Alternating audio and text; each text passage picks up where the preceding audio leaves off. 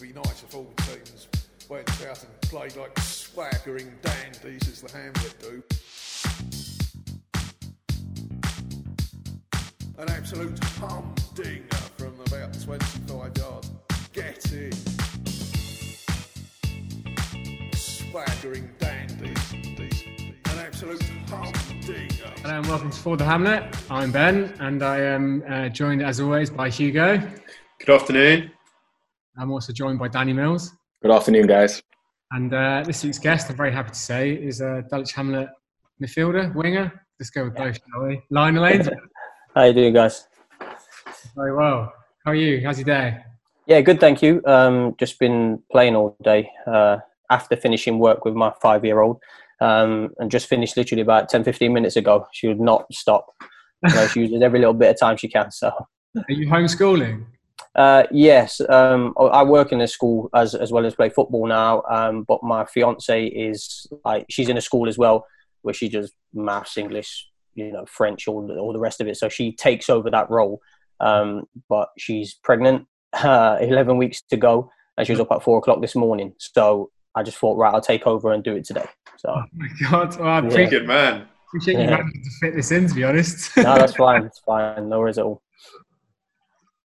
Um, so for those who don't know, and actually I know like I know about patches of your career, including um, a certain goals scored at quite a big ground in Scotland, which is kind of folklore between quite a lot of us at the club.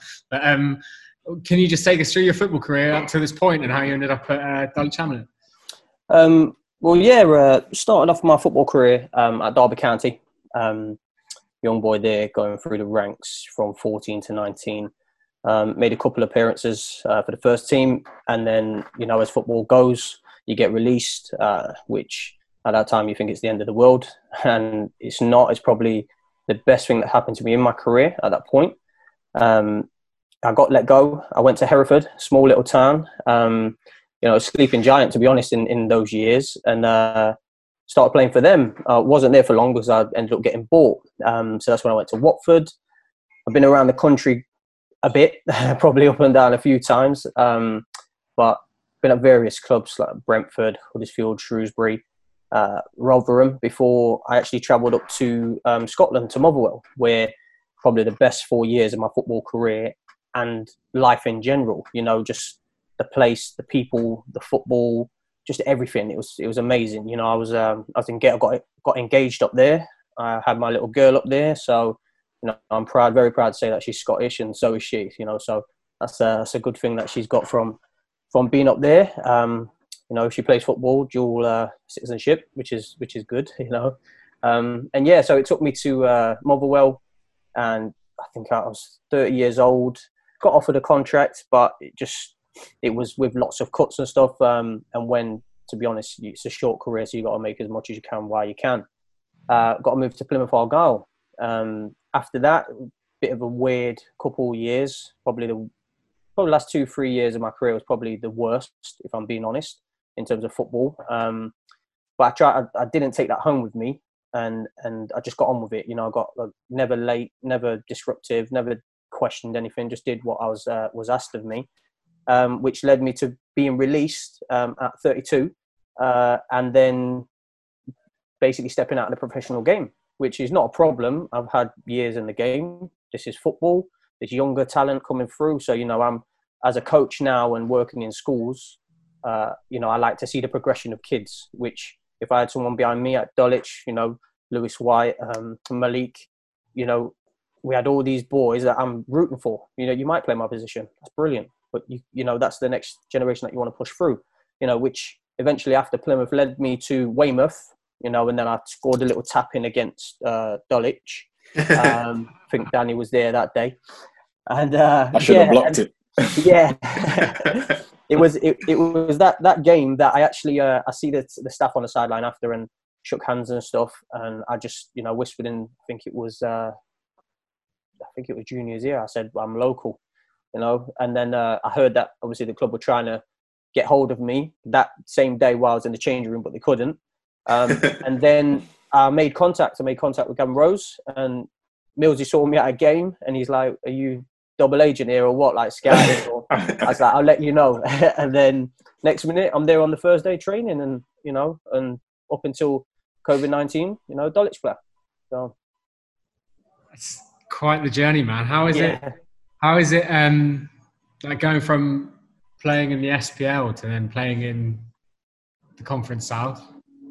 Well, it's. I mean, I mean, the SPFL was brilliant. Loved it. The quality of football, the grounds that you play in, the players that you play against. You know, it's a it's a worldwide watch league as much as not as much as the Premiership, but it is out there. You know, you see players getting moves from Scotland to different countries to the Premiership to the Championship. Um, so the quality was good. Um, the people that you worked with were top quality. You know, there's no, there's not, there's not any difference between the, the National South and um, the Premiership in terms of personnel. When yeah, you might have a little bit of quality, uh, bit, a little bit of better quality.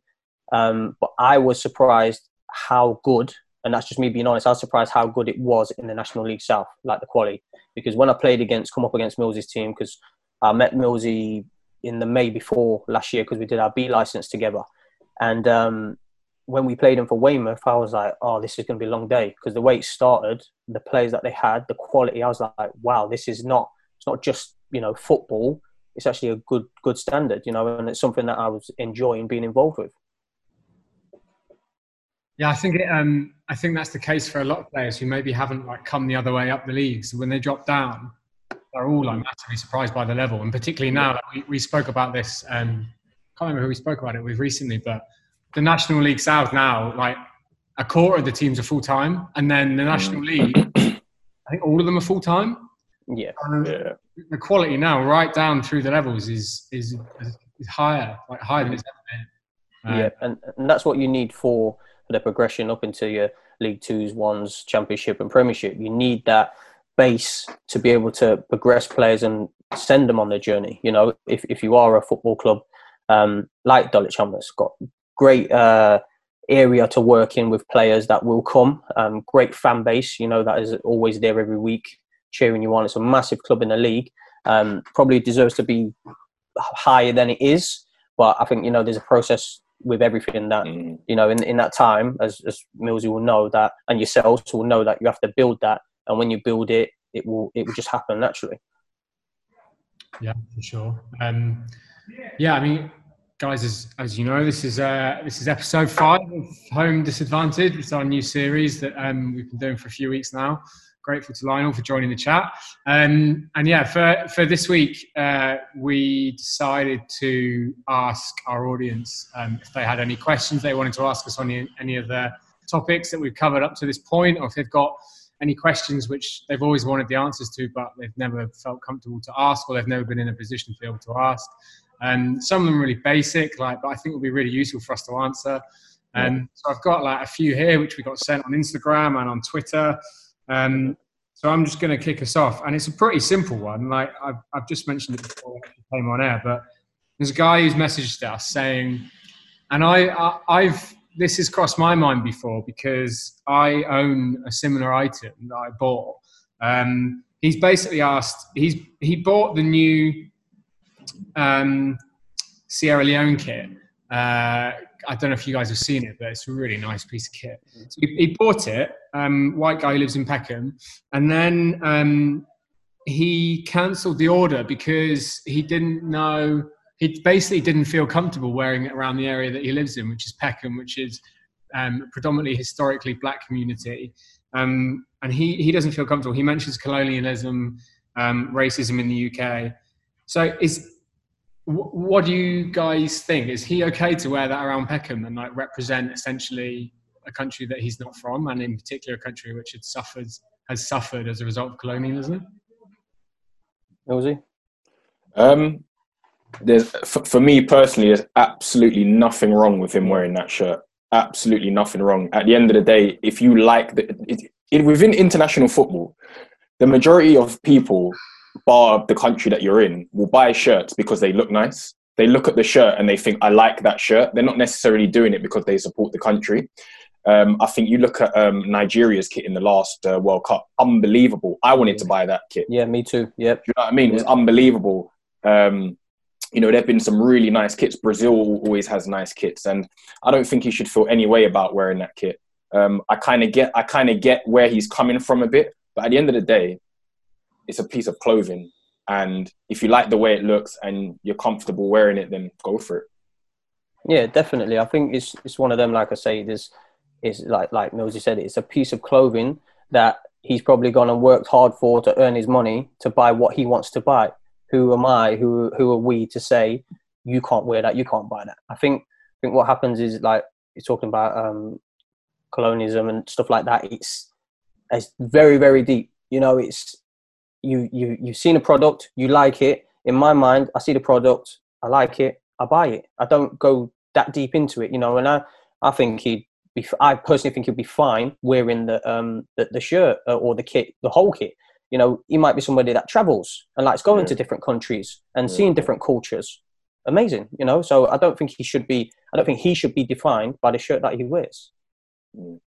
Yeah, I'd say it's it's good that he's sort of been self-aware to to bring up some of these issues, but uh, yeah, really at the, at the end of the day, it's it's a shirt, and if if he if he gets called out on that ever from someone in the street, it sounds like he's already sort of starting to think about the issues which he could then, you know, continue that conversation with people at, on his travels in the street in Peckham, wherever it may be. Um, worth saying too that obviously we've got a few connections to Sierra Leone, uh, Dulwich Hamlet, um, with Junior Kadi's kind of involvement with the football federation over there over the years. You guys might be better informed on that than me. Mm. Um, Amber as well. yeah, Yeah, I mean, yeah. Thanks for your clear answers, guys. I mean, I, I think, yeah, I probably thought the same as well. But it's it's uh, reassuring to hear that everyone's kind of on the same page. I've got a Kenya kit. Um, It's really nice. It's like green. It's got like dark green stars around the collar. Um, so I'll, I'll wear that with pride next time. Good. Definitely. It's, it's it's not something you should, you know, it's not something you should. It's a piece of clothing. Yes, it has got a symbol on it, and it, it is of another country. But you know, I've had shirts. I used to play for Derby County and wear a Forest shirt. You know, a lot of people would have given me abuse for that, and I got abuse for that. You know, and I'm from Nottingham, but played for Derby but because of what I was wearing. You know, it's just it's my choice. If I want to wear that, I will wear that. Mm, You know, mm. so and if there is any any repercussions to that, well, in that situation, let's educate each other. Let's not Mm. you just give me the tyrant of all Mm. the abuse and not listen to my side. You know, so sometimes it's it's education there and then on the spot. Yeah, sure. Um, I've got a, a second one which I, I really want to um, ask, and then I'll pass over to Hugo because he's got a couple which um, I've sent in. But um, this is actually, I'll admit, this is from me, um, and I've wondered this for a few years, like particularly in the areas that we like, hang out in in London and work and live. And it, to what extent do you do you guys reckon it's okay for white people to adopt language that is has origins in the black community. And I'm talking like, I don't know, saying like wagwan or like on fleek or side ting or all of that kind of stuff. Like that you hear white people adopt and start using in their own conversations. Have you guys got any thoughts on that? Is that okay? Is it not?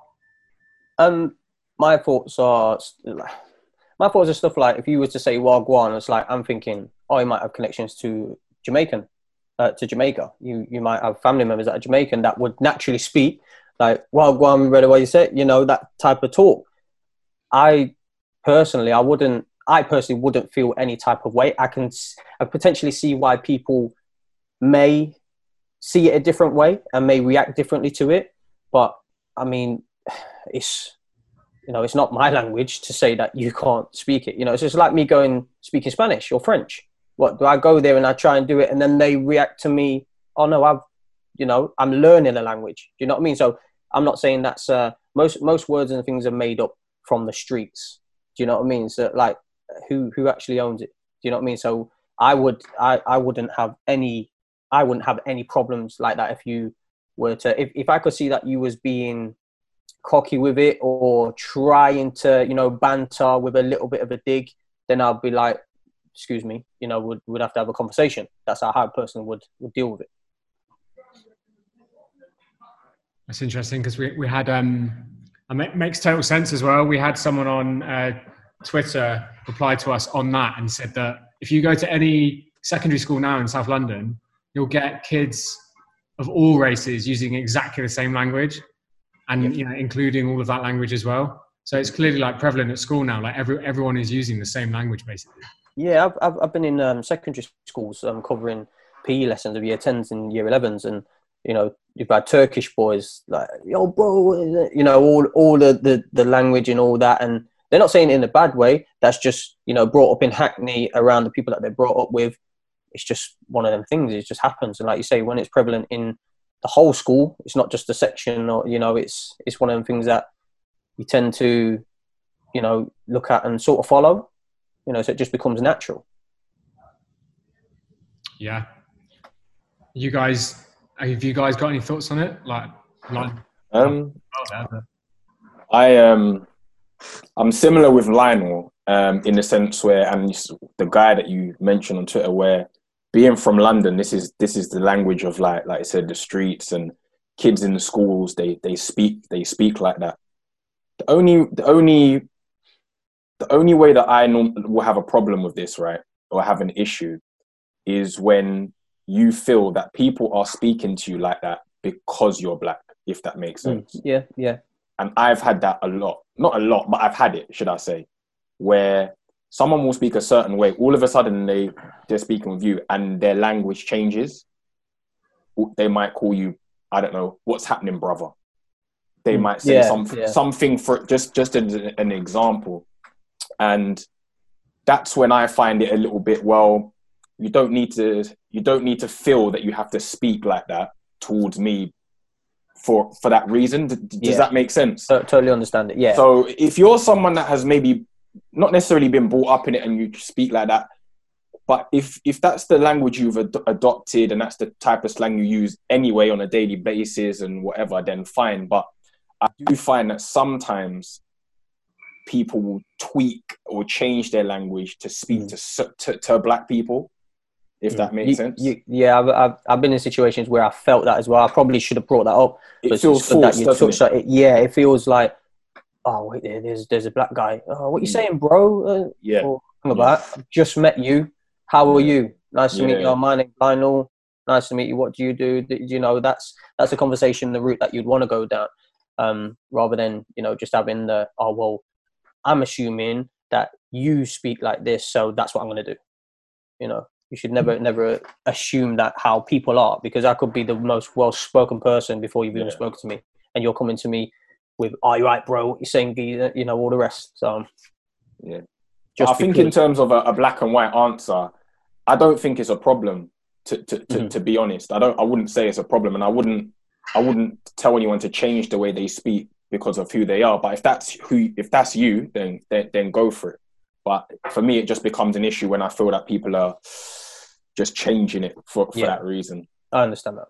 Yeah, and this is and this is good as well because we're we're having the conversation. It's like Yeah. me and Mills have just had that conversation there where he said that, and in my mind, it's like I've been in that situation, I've seen it, but you know, it's one of them things that you have to talk about, and this is why it's this is the platform to do it. I've just remembered actually um, that I think the reason why I ended up putting this question down was because I work in hospitality, and a few months ago, I had a customer come up to me who is really well spoken and white guy, and he, he came up to me for his like morning drink, and he said, um, "Wagwan, brother."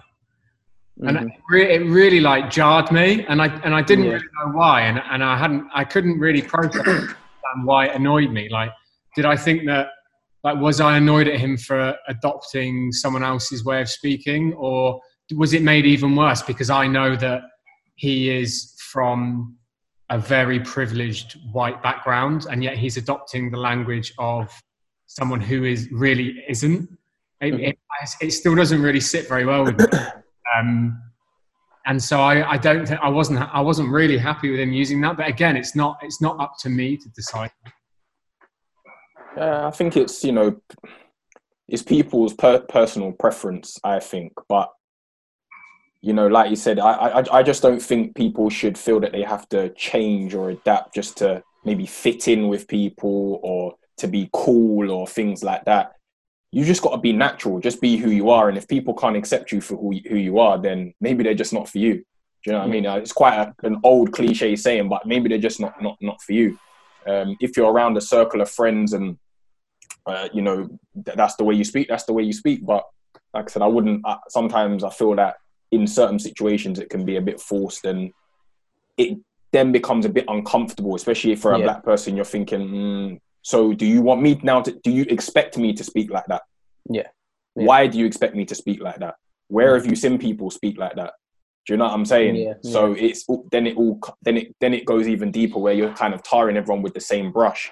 And it's when Yeah. you're when you look at say a black person on the street, you think, well, they they have they must speak like that because that's what I see on Friends or TV or this and that. Yeah, yeah, yeah. Yeah, that makes total sense. Hugo, have you got anything that you wanted to mention that we got through? Yeah, I've got a couple of questions. Um, one, one of my own, and also one that someone sent me this afternoon. Um, just on that last point, I think you both raised something really interesting. Is that the sort of amazing thing about language is that it is organic, and that it does kind of grow out of the way that people speak to each other on the street or in their own communities and stuff. And obviously, Britain is a multicultural country, and the language that we speak today is a product of all of those different communities kind of blending and talking to each other and sort of developing over the years. So, yeah, I think the sort of bottom line, as you've both said, is that if it's not forced, it's kind of okay. Um, Mhm. Like, Yeah. if it comes naturally to speak that way, then fine. But it's sort of if people are kind of changing the way that they speak to speak to you in certain situations, yeah, I can see why that would be a bit sort of make make you feel uncomfortable.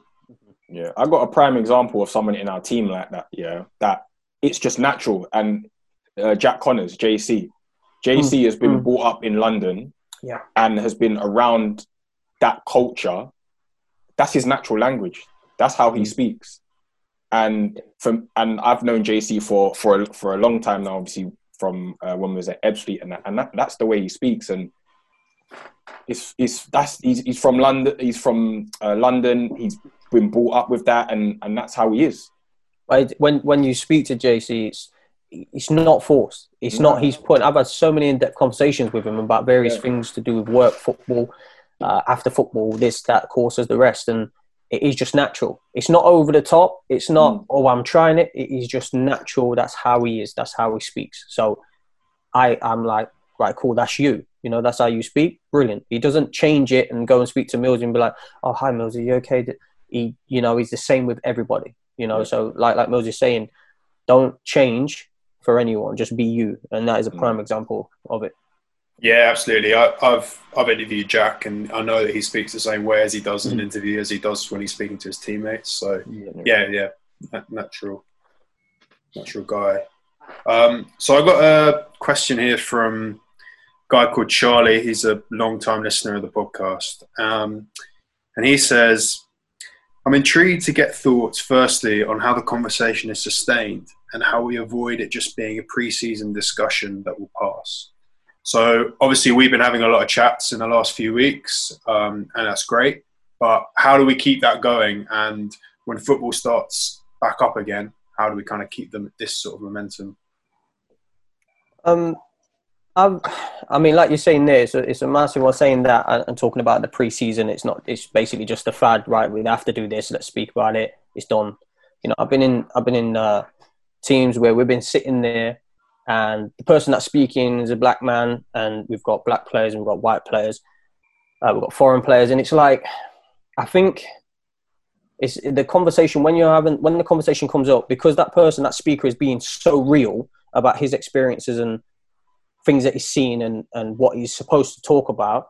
I think people they do just see it as a preseason. We have to do this because it's it's it has to be done. We're sitting there for an hour and then we go and it's whatever.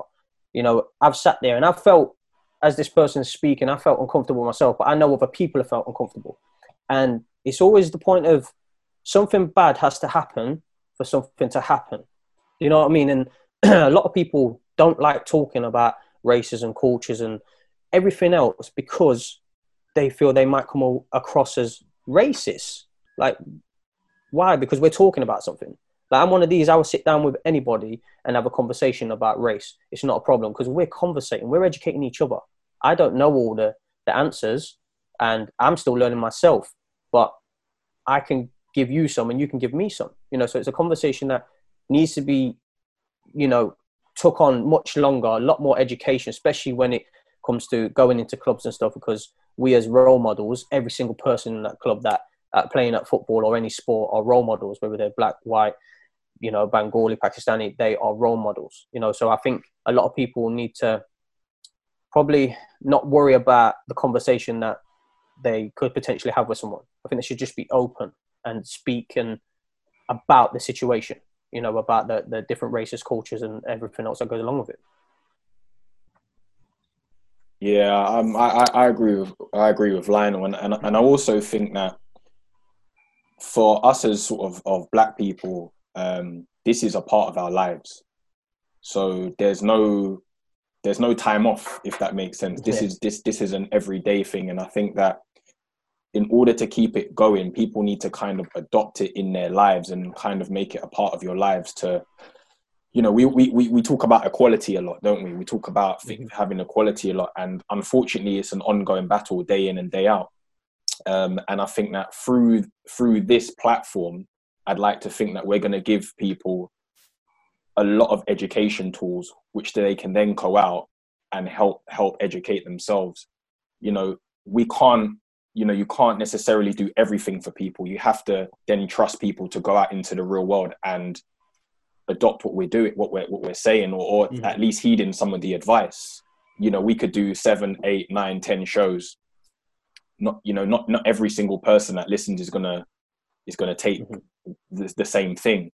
Um, but what I what, what I do think is it's up to those individuals now to say, right, I've listened to the information on a platform which I'm familiar with. Now what now what now what can I do? I've you know, I've been told about education, right? How am I going to educate myself? Mm-hmm. What shows can I watch? What books can I read? Yeah. Now I'm going to take it out into the world and say, right, this is how I'm going to keep this going and, and, and affect change. I'm really glad you said that because I think this, I think the way that this is taken forward and the way that momentum is kept is that people have to take responsibility to make room in their daily lives to continue the conversation. Like it has to almost become a hobby. Like you, you yeah you actually want to contribute to this and actually keep it going rather than it just being a fad like you guys have, have said yeah you need to make space in your life to watch something like every evening or to make sure you read a book a week or like and just keep engaged with it because there's no point relying on someone else to take it forward and then you think yeah. you can kind of contribute or you can like dip in yeah it has yeah. to be like people have to take responsibility definitely and you have to fully immerse yourself into it it's quite easy to look the other way or bury your head in the sand. But these problems at, at this very moment in time are not going away. Clearly, they're not mm-hmm. going away. And they're not going to go away unless everyone educates themselves and, and tries to and tries to help. Everyone needs to, to be at the forefront here. It can't just be black people at the forefront. It needs to be mm-hmm. everyone against against racism. There will be people who, you know, there'll be loads of people who won't make that sacrifice, who won't give their time over to to keeping this going who will post something on social media and say they're supporting BLM or say that they're supporting greater equality or you know supporting anti-racism stuff in football or whatever, but they they won't actually do it. And and so, what what would you what would you say to them? The, the people who won't who aren't interested in taking responsibility and who are just kind of willing to let someone else do it I think I think in that situation you'll never know who is willing to do something and who is not, especially if they're behind a computer screen writing um, a message out on Twitter, Instagram, or whatever. They're behind a computer screen, like so they can say that. But how how do we, as as people, make people do something? Do you know what I mean? Like it's easy to write messages and leave pictures and this and that in, in what you believe in, but like if you're not willing to do something from the other side of this computer, like, i.e., going out of that door and going to a library, like Moses said, and reading a book or asking questions. You know, try and just try and get the get the basis of what is that what people are trying to say. You know, why is this happening? Right, this is happening because of this person and this person. But it's not just that; it goes back years and years and years. So I think it's just trying to somehow the people that are putting out, yep, uh, Black Lives Matter pictures and and that's it. It's somehow trying to get hold of them and you know telling them to go on that journey of why don't you find out if you're for why don't you find out why this happens or what you know what happens and when this happened Thank you, guys. Yeah, I think that's a that's a really constructive answer about how we can sort of keep this going. Um, my question uh, sort of relates to, to both of you specifically. Um, you've both mentioned uh, the the coaching qualification that you did, and Rosie, am I right in saying that Aaron McLean was on that as well? Yeah, Yep. yeah, Mac was on it as well. Yeah, Yeah. Um, and this week, um, the FA and the PFA were kind of putting out some some uh, information that they're going to try and launch sort of new initiative to try and address the fact that there are limited opportunities for black um, Asian coaches in the game. Um, I was just wondering, from your point of view, obviously you've you've done this qualification now, and do you see do you see that there are limited opportunities, and if if there are, how do, how do we sort of go go about countering that? Um, there's on our course line. There was a lot of of black. Um, Yeah. there was a lot of black there, there was players a on, good, on there the was a good mix. There was a yeah, good it was a mix. good, it there was a wasn't, good mix. Yeah. yeah, it wasn't more of one race than the other. It was like a good mix, you know, which was really good. Um, so yeah, sorry, mate. No, yeah, it was a good mix. It was a good balance, to be fair, um, which was which was really good. And you kind of come away from it and you think, well, I came away from it and I think if this is just one course at one point of the year, they maybe do two or three a year. Um, and that's just the PFA one. There's obviously the FA ones that they run as well. So coaches are going on these courses. I don't actually think that's the problem. I think coaches, uh, you know, black coaches, Asian minor, like everyone, like people go on these on these courses. People have the qualifications. Now, the next step, like you were saying, is so where's when's the, where's the opportunity going to come? How is the opportunity going to come? Mhm. And clearly, you know, the stats and the, the data shows that there is a problem. There aren't enough, you know, black, you know, Asian minorities in in in the game and how do you combat that well it's a difficult one because Mm. in football as you know lionel will know everyone looks after their mates so you know it's that it's that culture where say lionel was played with a played under a manager or with a player that gets a job and lionel might get the opportunity because he's his mate Yeah. um now in terms of getting into it it's a difficult one because I look at it where I don't want to just be given the job because I'm black. I want to be given the job because I'm good enough. That's that's exactly what I was going to say. And I, and I've said the um, I said it in I think in my in my show where I don't want you, you don't want to be you don't want to be seen be see people to see color. You want people to see the individual. Is he good enough for the job? Can he can he do a good enough job? Unfortunately, there's obviously a lot of biases out there where at the moment you you have black managers not even getting in the door, not even getting an interview. They might get an interview. They might not go f- f- further. And um, I think it's the topic on the, on the PFA, the FA's mind, like how how are they gonna how are they gonna do it? And to, to, to be honest, it's it's it's, really, it's a really tough question. It's a really tough Yeah. question. I know they've spoken about the Rooney Rule and things like that, but it's a really it's a really tough one. I, I think um, I'm with you there. It's like you say, if you've got a friend that you know, everybody's got a friend that can can help them out. That's how you get in the door, and sometimes that's what's needed. Like because once you're in the door, what are you showing that is good enough for people around you upstairs? You know, the people that own certain businesses and stuff. What are you showing that says to them, actually, you know, rather than not just colour, what you can do? Because I've never, I've always thought about football coach. I've seen so many coaches and you know the Sol Campbell situation with the when you look at Gerrard and Lampard, it's like how does one and two get to where they are now in a short space of time? And this man has been working like I personally go off the view that if you're good enough, just like I used to get told, I'm small. Do you know what I mean? I'm small. I'm five foot seven, and people say, "Oh yeah, but he's small." Yeah, but I'm good enough, and that's what an academy director told me. He said, Like, if you're good enough, if you're good enough, you're big enough. You know, so if you're good enough at your job, then I'm going to choose you because you're the best, regardless of whatever color or race you are.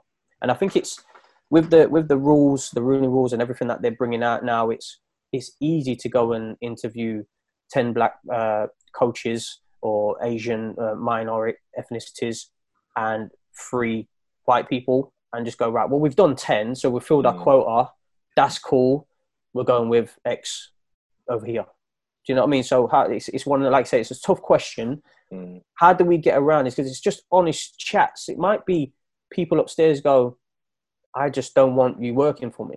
Or it might just be what you've come to me with, it's not what we're looking for. Or do you know what I mean? Rather than Mm. the color of your skin, Mm. you know, so, or, or your religious beliefs. You know, I think you should, I think they should base it off, can you do the job? Yes, you can. Go and get me to the premiership. That's what I want, regardless of what you look like. I'm glad we um, I'm glad we we uh, talking about the Rooney Rule because at the moment I'm reading um well I'm no longer talking to white people about race by um, Reni Eddo-Lodge, which is it's it's really uh, interesting. It's an incredibly insightful book on the history of race in the UK, and she talks about the Rooney Rule um, quite extensively and how it has actually had a massive impact in the states in NFL because they um, because um, I, I'm not like au fait with NFL. I might get some of the terminology wrong, but I, what I read is that whereas previously they wouldn't have interviewed any black candidates, they were Mhm. making sure that they inter- ten out out of ten candidates, five were black. And Millsy, you were saying that you know I don't want to be hired or chosen because I'm black to fill a quota. I want to be chosen because I'm good enough. So they would interview these five black candidates who they wouldn't have even like included Considered. before. Yeah. And actually, they realised that these guys were brilliant at what they do and had the skills needed to nail the job. And so they started seeing, you know, they started giving the time to these black candidates. And before you know it, the NFL was awash with black coaches who were making a Mhm. success of Yeah. what they were doing. And I think the reason why that's not taken off here, maybe, is that I think maybe like because just geographically we're in such a small like quite a close environment in the uk that like you guys say like everyone knows everyone so there's like an old managers club right and they all know Mm. Everyone gets a recommendation Yeah. oh Yeah. lampard's doing his coaching badges get him in the door will you Whereas- yeah, in the NFL, maybe maybe geography plays a big part in that there isn't that same like close knit club. So yeah, something like the Rooney Rule, and clubs in totally different areas of the country will think, okay, yeah, let's do it. There's no one in their ear saying, "Oh, give my nephew a go, will you?" So Yeah. I think maybe that's a, a problem that's specific to the UK and why the Rooney Rule hasn't taken off. Mhm. Yeah, and I, I think it's a good example. Like you said, you know, they've they've they've given them an opportunity, and because they've got their foot in the door, and that's that's one of the hardest things is getting your foot in the door. Let alone getting the job. You Mhm. just need to sit down in front of a board. That's the Yeah. hardest thing.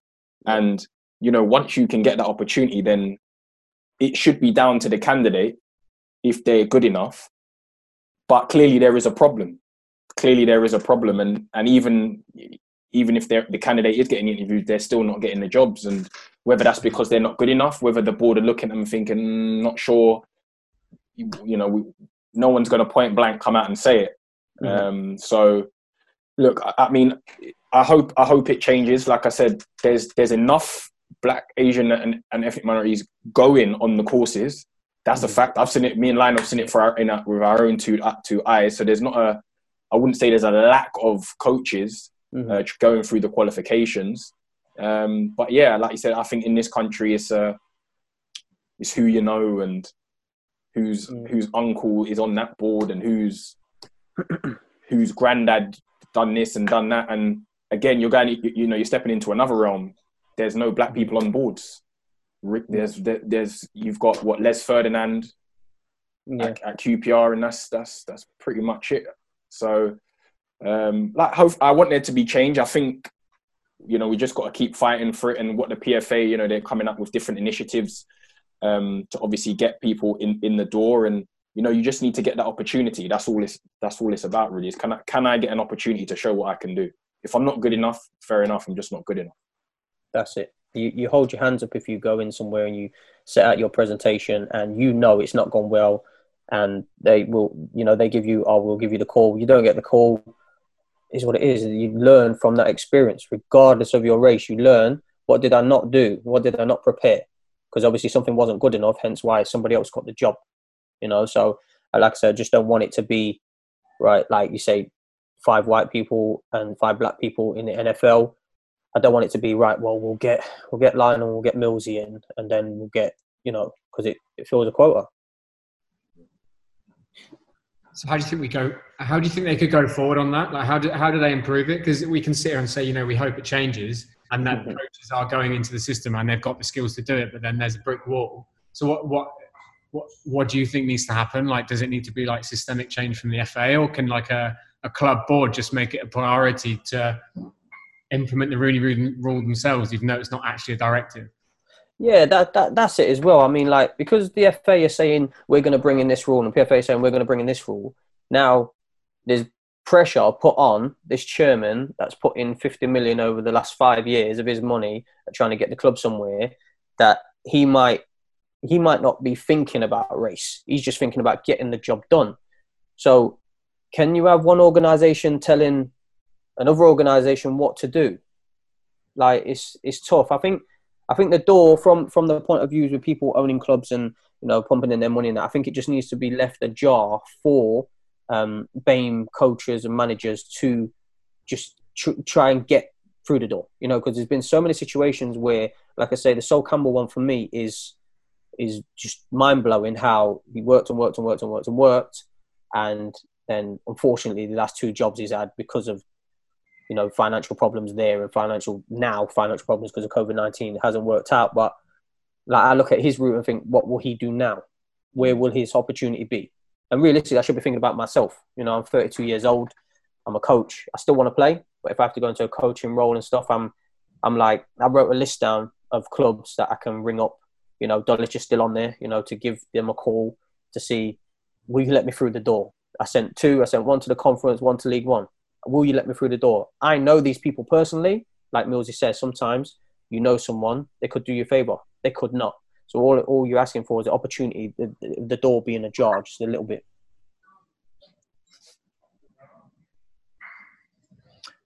Yeah, um, I guess that's all. That's all you can really hope for. I think the I think the interesting one would be Ashley Cole because I, I, get the feeling like he's doing some really good things with the Chelsea like under 16s or something. So maybe that's going to be the next one that you keep an eye on and you wonder whether or not he's going to get a chance because if he's going to nail it with the under 16s and then all of a sudden the door's blocked, like is he going to have to do what Sol Campbell did and like drop down to League Two or something? Whereas you know Steven Gerrard can do I don't know, 18 months in the Liverpool academy and then walking at Ibrox. And, and and that's the problem. I mean, I don't I don't think it's I mean, if, if Ashley Cole was to go from under 16s to a first team, I'd be questioning that. I'd be going, what's happening there then? Because I'm coaching on the tens and on a Wednesday and on the nines on a Saturday. So surely I can get in at the conference. Do you know what I mean? It's it's and like I say with Lampard and Gerrard, that situation there is yes, Lampard uh, Gerrard's working with the 18s at Liverpool. Yes, we know who he is, and he gets one of the biggest jobs in the country.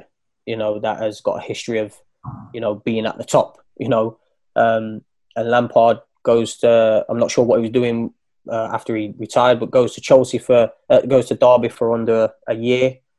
You know, makes the playoffs. Yeah, brilliant. Is is that enough?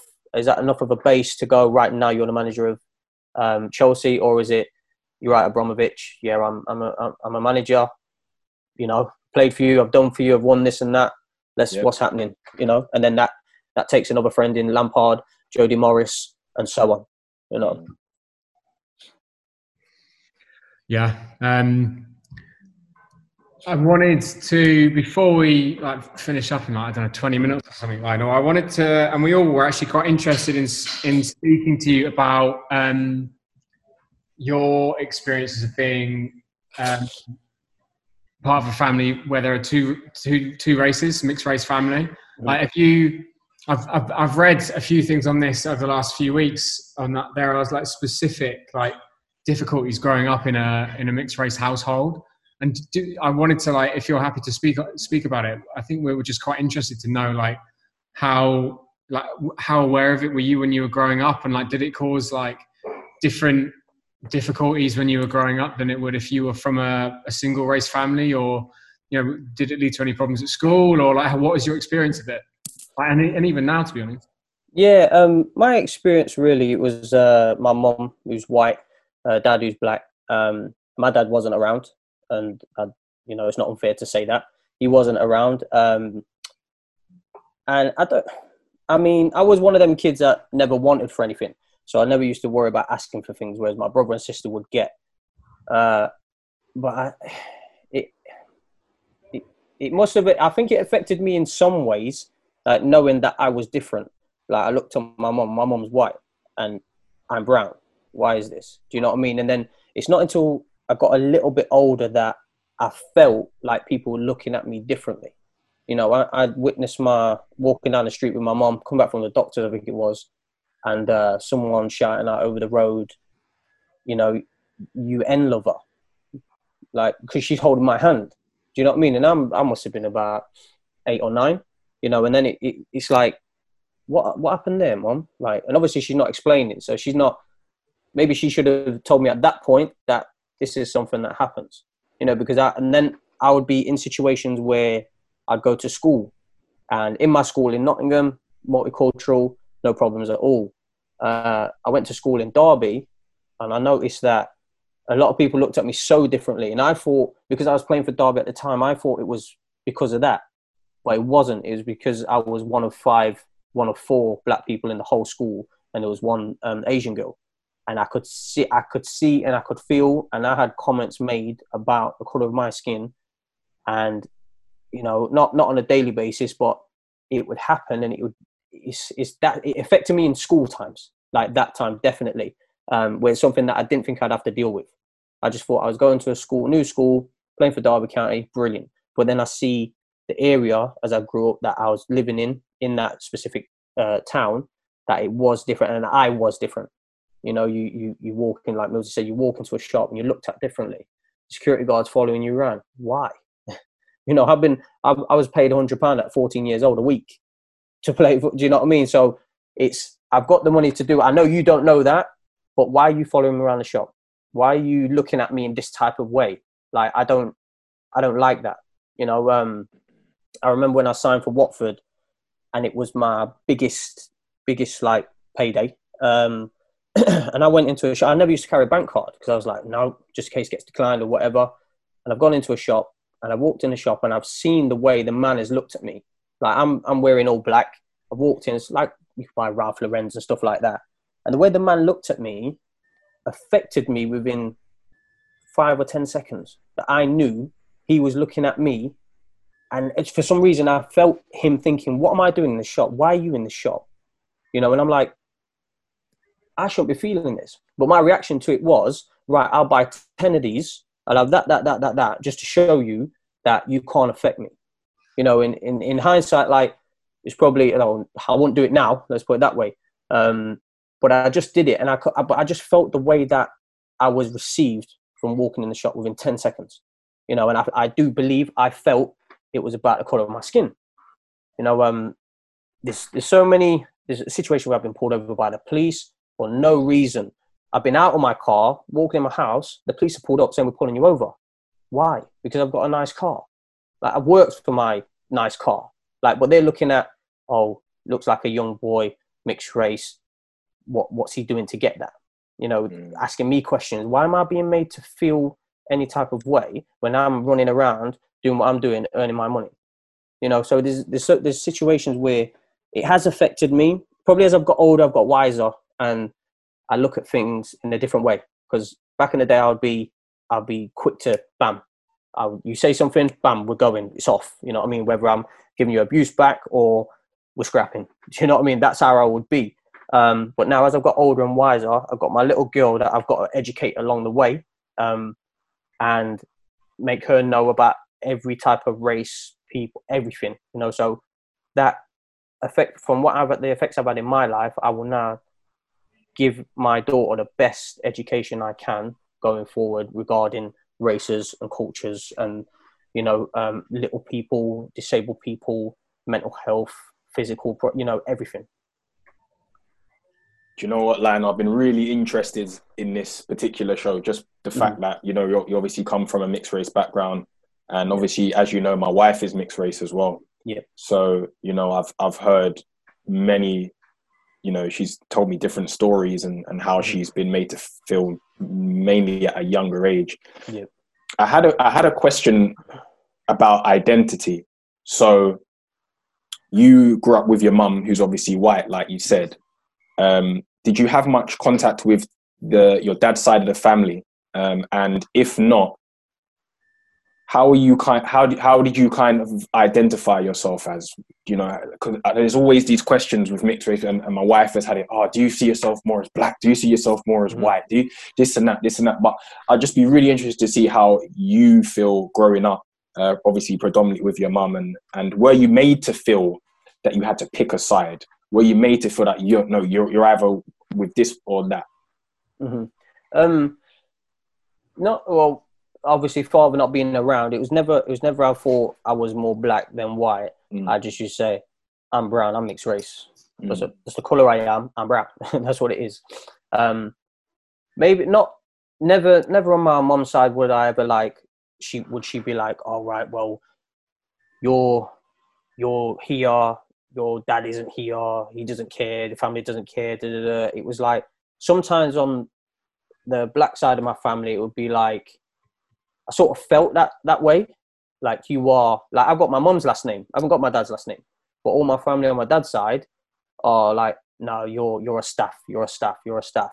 And I'm like, are you trying to put that in my head to say that I am more of you than I am my mom? You know, because of disagreements and whatever. Like and it's just it was never it's never one that it was put in my head or anything to feel like I was one more than the other. And I mm. just always used to say to myself, I am a brown man. I'm a brown boy. I'm a brown kid. Like that's me. I'm half Mm. black. I'm half white. I don't side with, right. My dad wasn't there, so I'm gonna be more white on my mum's side. I I chose my path in that situation to go. I am a brown man. Mum's white. Dad's black, and that's there's nothing I can do about that. I was brought into the world. Now I'm gonna go and if I can potentially educate someone along the way, brilliant. I hope I don't have to. You you, you never want to come into them situations where you might or be in a situation where someone else is receiving abuse where you might have to educate someone um, because a lot of people don't like to listen. So i just took it upon myself to be be me. No rather than yep i'm more my dad's i'm more my mom's you know? No. I know you um, you said you were very sort of passionate about the, the Black Lives Matter movement and and everything that's been sort of going on in the world and you just speak about kind of your your views on it and um, sort of what how do you, do you do you feel that there's a there's a positive energy that there's going to be change from it? Yeah it's it's a great movement.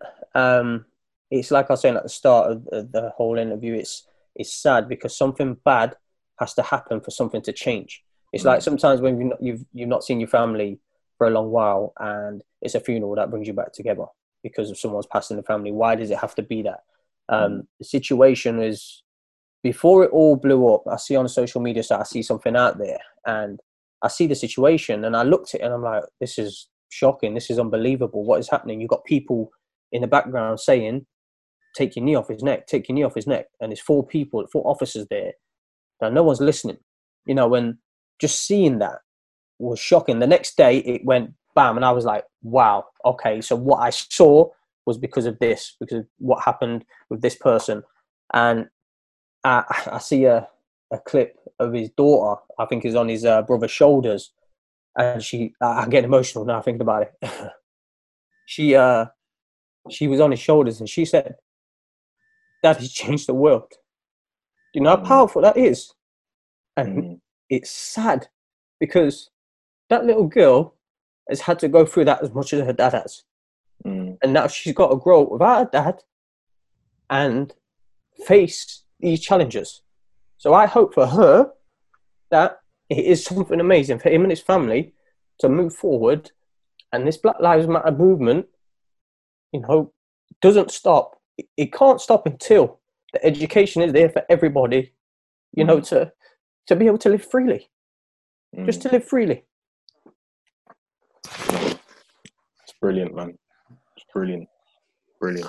And I suppose you obviously, you know, you're a father yourself, and I suppose that's why you have more of a personal connection to what has happened. You've got a daughter as well, Yeah, and um, I can I can see how why and how you can get so so emotional with it. And I think just just seeing you now is this is all the emotion that that is Yeah. coming from everyone. Mhm. This is the this is the emotion that's coming from everyone, and, and all the fathers out there with daughters and sons, and and you know, and and and black, you know, black, white, Asian, like it, every it, it's brought everyone together, and it's really connected everyone. And um, no, I'm I'm I'm so happy that you was able to share that. And it's it's You know. one of them. It's I I understand people. Don't, I don't like violence myself, but I understand there's there's a process of things that happened back in the day to black people sold as slaves, you know, um, oppressed, and I know everything. The marches that are going on, the peaceful marches, and that brilliant because that brings around education. That makes people watch, listen, take note. When it starts to get violent, I understand the violence because of everything that has happened back then. So I get it that black people was oppressed. Some of the videos I've seen in historical things is shocking. Shouldn't happen to anybody. And this is why the generation now that grow up in, in the cities and areas that they do have the violence because it happened then. You can't expect something that happened bad then to change now. You know, someone's lost their life and what we should just go okay that that officer gets put in prison and that's it. People are gonna they have that narrative of right well that's what happened then so this is what we're gonna do now. Like i said i don't condone violence at all but the the, the peaceful marches and stuff like that that i've seen and i would have loved to have been a part a, a part of if i wasn't in a household that was vulnerable through covid-19 um, i just think peaceful protest and getting your point of view uh, point of view across and trying to understand it and even myself trying to understand more things i just hope it goes such a, a, long way I think just on that um, on the violence thing as well, it's it's been proven throughout history that if if someone isn't heard and they keep repeating themselves again and again and again, and every time they're not heard, they will resort to violence. Like Yeah. whether it's one person, whether it's a million people, if they don't feel like they're heard, eventually it gets to a point where the only way of getting yourself heard is to resort to violence to make a point. And Yeah. when I was seeing on Twitter, like people saying, this isn't going to help the movement, this isn't doing any good, and you know, people were getting cut down for it, like when they were rioting in the States. I was like, like what, what do you expect them to, to do at this point? Um, and yeah, the, the peaceful protests, I've been to quite a few in London, like some local ones around here, like Burgess Park and, and Peckham Rye, and some up in Central as well. And the key thing about them is, you know, people say as well that they don't they don't really have an impact, but they do because they raise awareness. So, so like someone sat at home will see that being covered on BBC News. Like no matter how it's being reported Yeah. by, by the press, they will still see that footage and, and probably engage with the subject and actually realise that something's happening. I think more than anything, just those peaceful protests are more useful just for raising awareness. And also, what's been really interesting at those protests as well is how much of a cross race like mix Yeah. there's been. Like maybe not so much cross class, which is probably an issue in itself. You know, it's been people um, from majority of the, the same class really, but in terms of cross race, you're like it's been amazing to see the different faces yeah of the protest. Whereas before, you probably wouldn't have seen such a mix. Yes, Mm. yeah, definitely. Especially like when the riots were happening, it was more it potentially, from what I remember, probably was more black people. But like you Mm. say, now it's you know my mom and my sister went to a march in Nottingham, and my mom's white, my sister's mixed race. You know what I mean? So even that there is like brilliant. Like my mom didn't have to go along, but she understands it, she gets it, and she did. You know, which was nice to see. And it's like she said that it was peaceful, um, multicultural people out there all going for the same, uh, you know, rooting for the same cause. Lionel, thank you so much for, for sharing that. It's No really worries. really powerful. Um, and I think you you sort of raised a really good point that you know it takes these like events in history to spark change, and Mhm. obviously like we wish that George Floyd didn't have to die in the manner that he did, and his Yeah. daughter take on that burden in the Mhm. manner that it happened for this this to carry on. I think there's been a bit of a debate in sort of British politics and in, in the press this week about whether this is a moment or whether this is a movement.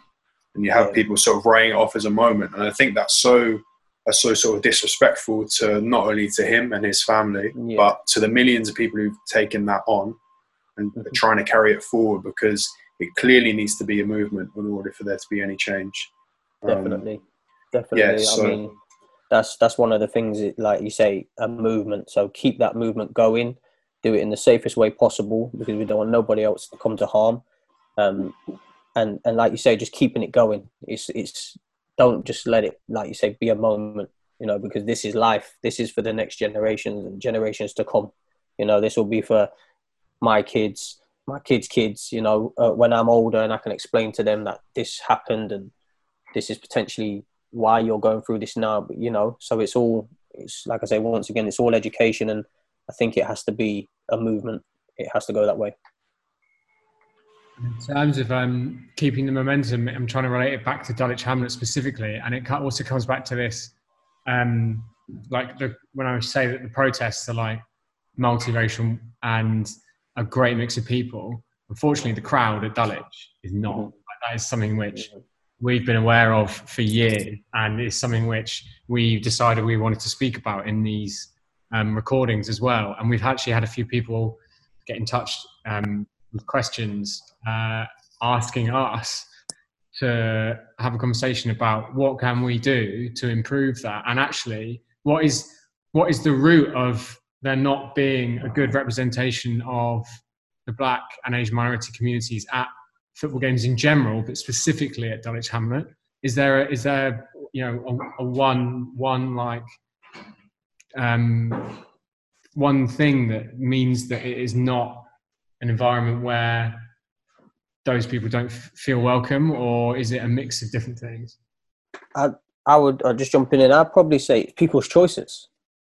You know, is people like if if you got Dulwich and you've got Millwall and you've got you know Chelsea, Fulham, and all the rest, is they might be like, right, well, I'm going to the Fulham game this week. That might just be what happens. Um, everybody at the ground might just be local. You know, people might go and do something different on a Saturday. They'll probably love to go, but they got other commitments. You know, regardless of race. You know, like when one thing I've noticed about the Dulwich uh, Hamlets crowd is the the brilliant crowd never once thought about oh that's predominantly white or predominantly black. Never, not once. You know, and I think they show their support in coming to watch, especially a team like Dulwich that has got multiple black players and different ethnicities and um, religions. You know, and that crowd is there to watch them, their team. You know, everyone says Dulwich, it's, it's our team, it's our club. You know, and you feel that around the area. But um, I, I think it might just be people's choices. So I don't think there's anything there to be like, well, how can we get more black people in to watch? Like, because it might just fall on the day that they do something different. You know, because a, a Tuesday night could be different to a Saturday afternoon. You could have more black people on a Tuesday night than more white people. You know, so it's I think it's just one of them potential choices and whether they like the sport. You know, there's loads of different sports out there now that people decide to go and watch or decide to pursue. I'm just thinking, as you were speaking then, that um, I, I've, I've, read up a lot on football in England in the 70s and 80s and you know, how rife it was with homophobia, racism. Um, and I can't help but feel that the football environment as it was then would have been the environment that um, like people my age or like slightly younger or slightly older, their parents would have experienced football in you know in that period, and it would have been that kind of environment, like not welcoming, mm-hmm. um, you know, incredibly um, homophobic, incredibly racist, and so maybe has that been passed down to people our age? In ter- and I mean in terms of the black community, ethnic minority community, community like, is that could that have an effect of why there isn't a good representation? It might not be. I'm just wondering, wondering now as we're talking. Um, I, I, think, I, think, I think, I think, I think I'm going to like respectfully not disagree, but I, th- I think there must be something because just because of the lack, like there's just because of the lack of black people at games. I think uh, what I think there could be an element to what you're saying, Ben, in terms of that might might be passed down. But I think the generation now, especially in South London, I think a lot of the, you know, especially the like maybe people like our age. I think if they wanted to go to a game, they, would maybe go, they would go to a game. But I think it's about accountability and responsibility. So, like I said before, we've identified that there's not many black fans. So, what are we going to do about it? What I think you've got to look at it from the outside in and think, right, if I was a say I was a, I was a black man or woman or Asian man or woman, why would I come to Dulwich Hamlet? What is what is at Dulwich Hamlet that makes me feel comfortable and inclusive and things like that? Because all they're going to see, potentially, all people are going to see is that the whole crowd's white. Let's just say that potentially. But what are what are what are you know what are we as a club doing? If we're saying that we want to have have more diversity within within the crowd, what are, what are we doing? Um, are we putting on community days at the club? Are we putting on um, you know, are we are we doing like uh, something to do with the Windrush at the club? You know, just just anything. It's these initiatives and and schemes that can be hosted at the football club to to attract people. And one, you know, one, two, three families might come. They tell friends. They tell friends. They tell friends, and then it grows. I think once they walk in the door, obviously the club's brilliant. Like Lionel said, the fans mm. are are great.